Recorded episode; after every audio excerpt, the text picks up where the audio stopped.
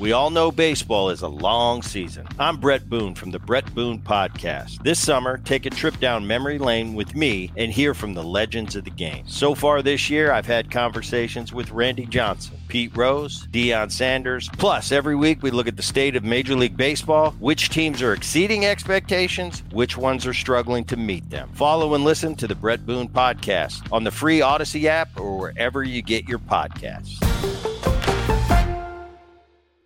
Downtown Minneapolis is not coming back to what it was like in twenty nineteen. It's not. It's just not going to happen. Everyone's not coming back to work.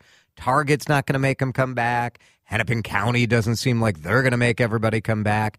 I wish everyone would come back. My wishes are not a strategy for what downtown Minneapolis is going to be like. And today, the Minneapolis Foundation has come out with three major kind of areas of recommendations, a vision as to how the business district can be revitalized, brought back to life, but not brought back to what it was.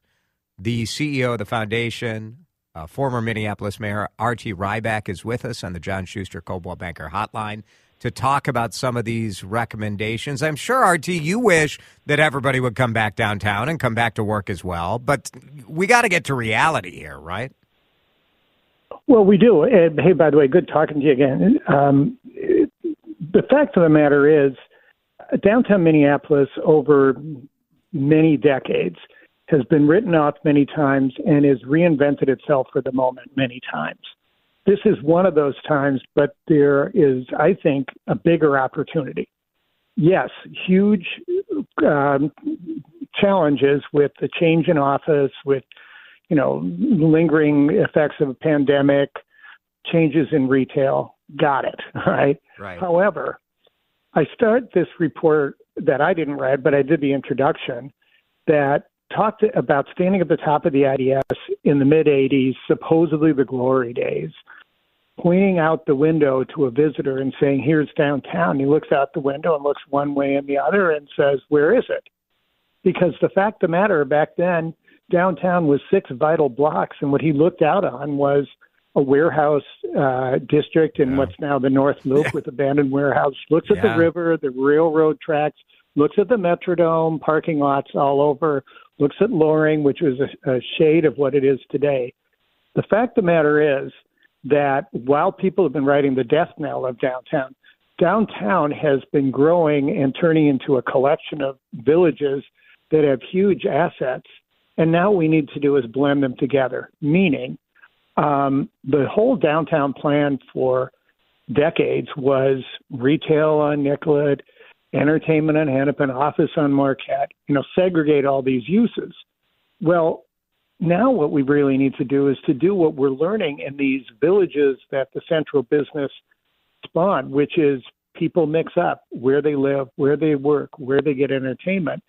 And so it's not rocket science to simply say that the office core can do what the North Star building that you, uh, that's right across from your yeah. offices is now being converted to housing. It's exactly what needs to be done um, in many other places. That's one piece of it. It also means more, uh, as more residential comes in, more services like the Great Target Store will serve those residents. And office is always going to be a piece of it. And there are plenty of people coming into downtown. I can say that as somebody who's in the I D S every day. Office will be a big part of it, but For it won't sure. be the only part, and yeah. that's cool. It's fine, right? It's fine. R T Rybak is with us. This is sort of the area uh, of shifting from what was an eight-hour downtown, where people were coming downtown to work, to really a, a, a workplace and a residential space. I will say this. I am skeptical that in Minnesota, an area where so many people uh, want to have a little bit of space, I, I am skeptical that somehow downtown Minneapolis is going to attract another forty thousand residents. I just don't know that, you know, that's, that, so that's realistic. And that is so completely true, and it's exactly what I heard when in the eighties we were beginning to say that maybe a couple people would live on the riverfront, where tens of thousands of people, the same thing that was said, who would live in a warehouse in the North Loop. Yeah. Um, the fact of the matter is... Well, I'd love to live in a warehouse in the North Loop, so I get you. I, I get that, but but there is there are practical considerations of the challenges of, like, trying to re- repurpose. I, I, I guess let me say this. Who cares that some of these offices are going to be unoccupied? We're going to have to figure out, like, okay, maybe we don't need all of these skyscrapers. Maybe maybe we need to change zoning to allow other sorts of things to populate the first floor, since you're not going to get retail in all these places. Which is specifically one of the things in the report. You make a good point as far as public policy or what we should care about. If some of these offices don't completely fill back up, I'm sad for investors, but it's not a massive public policy issue except for a couple things. The downtown's vitality has carried the tax base of this city and this county and this region and this state. And that's right. There is a financial issue on that. It's going to be a big issue, is, right? Yeah, for sure. Yeah, but, but nobody, including this report, is suggesting that everything turns to housing. There are solid, good examples as part of the mix. There also uh, are a couple things that can be done right away. Take buses off Nicollet, turn that into a street that can be much greener, which was the original plan, where we can maybe through the winter have the whole winter be a winter street like we did in the Super Bowl. Yeah. Tear down the parking ramp next to the post office, create a connection there to the river. Mm. Those are immediate things. And more important, recognize that The the plan for this can't just come from one organization or from the just the traditional places.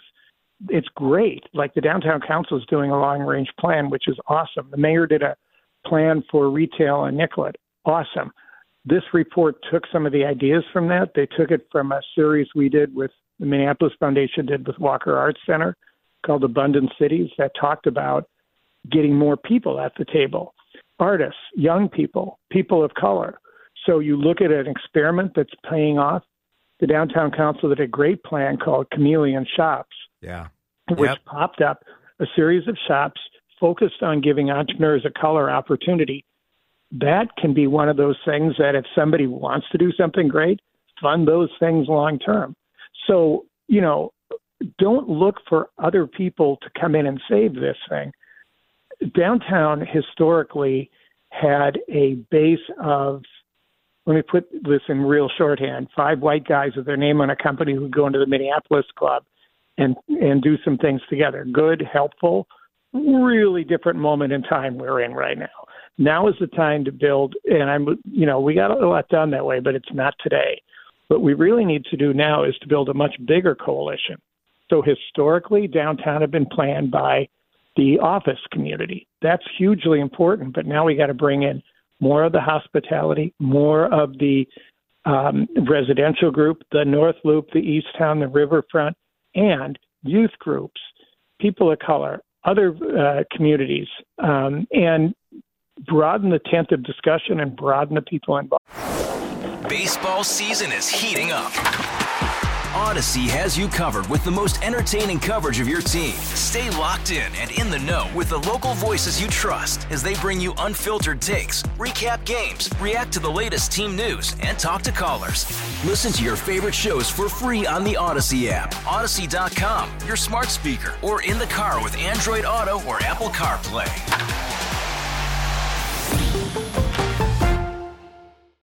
How much is safety a part of this? Safety is absolutely important, and there's been a tremendous amount of work on that, some really good progress, more work to be done. But but these past few years, the entire conversation about downtown has revolved around the enforcement part of safety. Yeah. And yeah. those of us who have worked in these issues for many years recognize that enforcement is an important part. So is vitality and activation. And we have fallen down on that second part of that. And every article about downtown seems to start and go back to that important, but not not only issue. So, for instance, that point I made about Nicollet Mall. Yeah. Imagine a Nicollet Mall where in the winter people are having a sauna, going to a fire pit, cross-country skiing down it. Bars and restaurants can stretch out. The, the buses aren't interrupting everything else. That's a very safe environment. Um, and um, that's not the only thing to be done, but it is time to stop saying that safety is only about enforcement. It's a critical piece, but we can't constantly deter the conversation about vitality with that. I will say I could not agree more with that. And I think the number one thing that would help with the perception of safety is uh, vitality and busyness. And if you have people around, you feel better. If it's empty, you yeah. feel nervous. I mean, that's sort of human nature and reality. And I understand there's a segment of the population that seems particularly invested in sort of like trying to prove that downtown is unsafe. I'm here every day. You're here every day. Not to deny the issues that are real, uh, but also the great parts are real as well. Like you have to accept, yeah. you have to accept both sides of that, I think. Let's let's go to that whole point that you just made for a second. I've known for a long time that there's a uh, anti-downtown cheering section, usually uh, enforced with the idea of saying, and this has become quite in vogue in certain places. My neighbors and I were all talking, and none of us will come downtown. Fair enough. Tell me why. Well, because no one goes there. Well, as somebody who goes there, you and I know that's not true. They'll come up with myths about all sorts of things happening they don't. And honestly, I'd like them to spend less time talking to their neighbors and go out and have a great time in a downtown yeah. where lots is going on. Now, a lot more needs to happen, but saying nobody goes downtown to the people who were in the traffic jam I was in coming down out of downtown in thirty-five W yeah, or no, Taylor Swift. People or are going to concerts theater. Or going to the theater. Yeah. The theater has been bumping all December, the Hennepin Theater District. The Timberwolves are playing well. That brings people down. Like we got to. I was down at Zalo today. It's packed. Yeah, yeah. It was, you know, Hannah House. What what would you bring if you could set up, you know, I, one of the one of the things uh, targeted in this issue is the fact that, you know, traditionally in these larger buildings downtown, there's been a requirement to have retail or restaurant on the first floor. Uh, that has to change, right? Because you're not going to get that level of retail necessarily downtown. If you could dream it up, what would you love to see downtown that might attract people to come visit? Yeah. Well, first off, I just want to say this report that we published from the Minneapolis Foundation on our website was written by three people, Sarah Harris, David Frank, and Beth Shilgren, who have decades of great experience and very varied experience.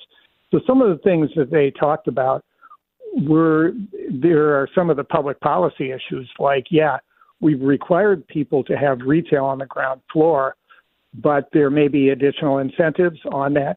We also need to recognize that there was great public investment, and I helped advocate for some of this before I was mayor, and it was the right thing then, and it is now wrong, which was to create spaces for more large retailers on Nicollet Mall. Those yeah. become obsolete, so we need to either break those down a bit or think for a little bit about the great ideas coming around the country about how to use. There are lots of vacant large retail spaces. So there may be some uses, athletic club, medical, uh, medical facilities. Sure. Uh, you know, invent our own attractions, including, you know, you go to Washington, the Spy Museum. What the hell is that? It's, right. it's one of the right. biggest attractions. Right, yeah. But, but the, the point is that um, some of those things will actually be part of, part of the, the future. But I also think we shouldn't overreact or overcorrect. The the vision of what downtown can should be is what it is plus bleeding or in blending in more of what we're seeing in East Town, in North Loop. When the stadium was, the football stadium was being built, the biggest challenge I had at the legislature was convincing people that something would go around it. Nothing will ever get built there, nothing happened right, around the Metrodome. Right. Well, look at what we did in planning that. There was a great public space in the Commons. There was housing, there there was uh, was retail, there were hotels. You see that area now, two billion dollars of investment. And now it it's was all. Not around the old model yeah. of isolating yeah. those uses. That's right. You got to put them all together. Two, that's like four blocks yeah. from Nicollet Mall. Right. The North Loop is great. When I stood up and gave a speech in two thousand ten, I'm guessing, about Washington Boulevard, a grand boulevard from the university all the way through the North Loop. People literally laughed at me. That actually has happened. So we have to recognize, like, the downtown's pulling closer to the river where it started. That's okay. That's all right. That's yeah. great. Mayor, we appreciate it. R T. Rybak with us from the uh, Minneapolis Foundation, their report on what comes next for downtown Minneapolis. Thanks, R T. five fifty-two. Thank you. Back in a minute. We all know baseball is a long season. I'm Brett Boone from the Brett Boone Podcast. This summer, take a trip down memory lane with me and hear from the legends of the game. So far this year, I've had conversations with Randy Johnson, Pete Rose, Deion Sanders. Plus, every week we look at the state of Major League Baseball, which teams are exceeding expectations, which ones are struggling to meet them. Follow and listen to the Brett Boone Podcast on the free Odyssey app or wherever you get your podcasts.